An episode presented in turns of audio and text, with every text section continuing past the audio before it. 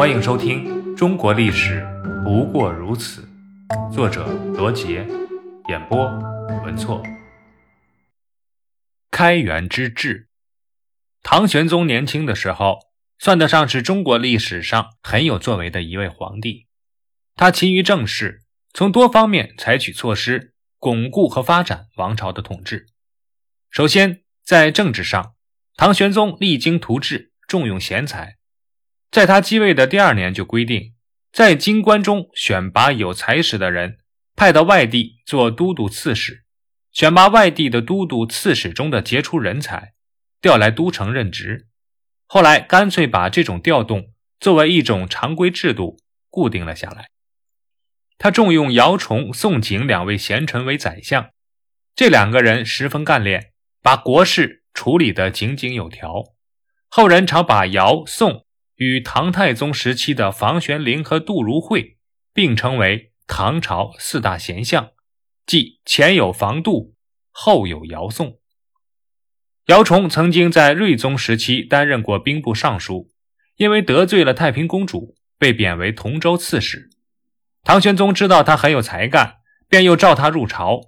姚崇见到唐玄宗后说：“臣有十件大事，不知陛下能否同意？如不同意。”臣便不敢接受此任命。唐玄宗说：“你说说看，是哪十件大事？”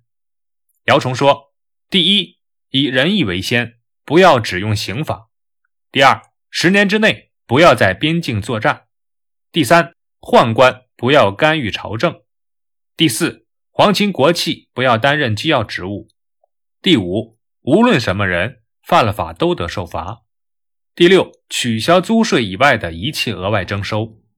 第七，禁止营造佛寺。第八，对侍臣部下要有礼。第九，允许群臣对朝政提出批评建议。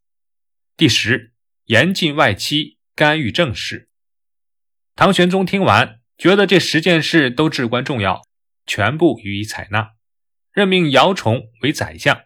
姚崇也没有辜负唐玄宗的信任，治理国家成绩斐然。另一位宰相宋璟则建议恢复贞观年间史官公开记事的制度。贞观时期，中书、门下及三品官向皇帝奏事，史官随同记录所奏的内容，所以大臣奏事不敢随心所欲，任意歪曲事实。唐高宗以后，许敬宗等人专权。为了任意密奏，不准史官记录。唐玄宗很重视宋璟的意见，恢复了这种制度，正式相对公开，在一定程度上起到了抑制政治腐败的作用。公元七百一十六年，有人认为当年的官吏选拔太烂，县令多不合格。唐玄宗立即召集县令进行考试，结果四十五人不合格，并被罢官。淘汰腐败无能的官吏。必然加强政权的作用。唐中宗以来，达官贵族纷纷营建佛寺，豪强富户往往利用出家当和尚来逃避赋役，这样就加重了老百姓的负担，也减少了政府的收入。为了抑制这种情况，姚崇提出裁减僧尼、减少寺院的建议。唐玄宗非常支持，勒令三万多和尚尼姑还俗，并且禁止百官和僧尼道士来往。停止建造寺院。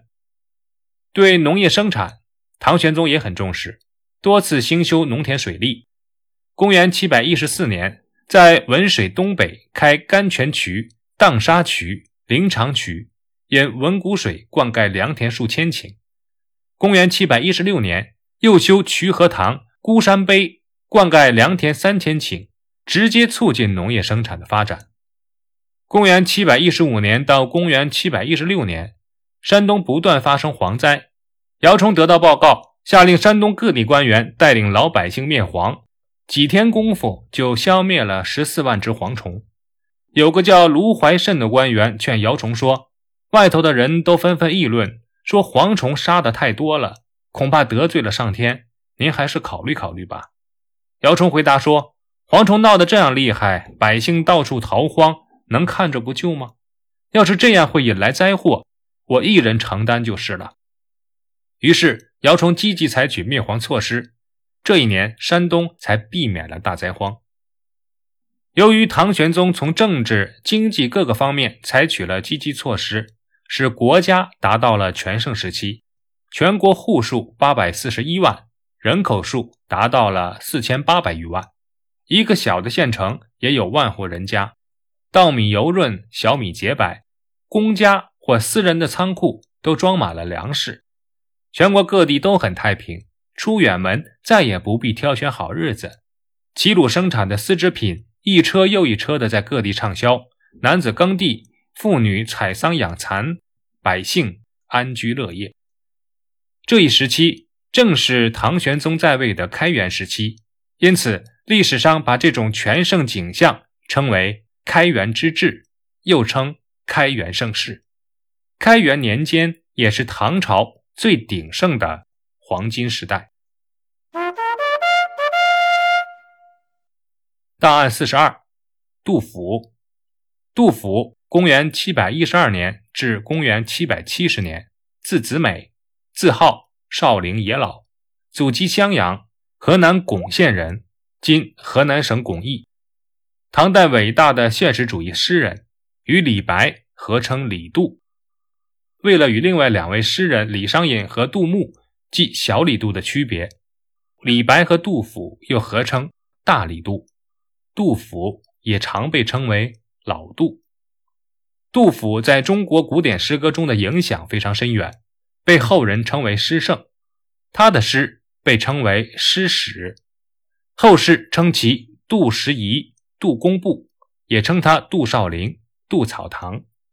杜甫创作了《春望》《北征》《三吏》。三别等名作。七百五十九年，杜甫弃官入川，虽然躲避了战乱，生活相对安定，但仍然心系苍生，胸怀国事。虽然杜甫是个现实主义诗人，但他也有狂放不羁的一面。从其名作《饮中八仙歌》不难看出杜甫的豪气干云。杜甫的思想核心是儒家的仁政思想，他有治君尧舜上，再使风俗淳的宏伟抱负。